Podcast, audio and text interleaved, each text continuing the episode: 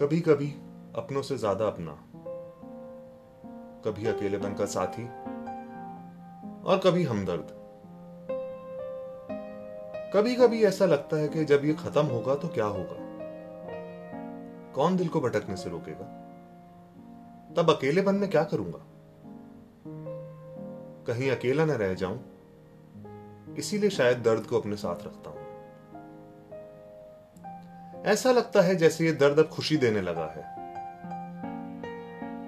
जैसे मेरी पर पीड़ाशीलता बढ़ा दी है इसने। Made me a sadist and I derive pleasure from my own pain उसी दर्द के लिए। किसी के छोड़ के जाने से दर्द होता है। और जब दर्द भी छोड़ जाए, एक खालीपन महसूस होता है। दर्द ने न जाने कैसी वफा निभाई है कि उसके बिना भी दिल बहुत बेचैन होता है। दर्द का नशा भी अपने चरम पे होता है। जिससे उसकी पहचान नहीं, बस वही चैन से सोता है। हमसे तो दर्द ने ऐसी दिल लगी की है। जब था, तब भी रोते थे।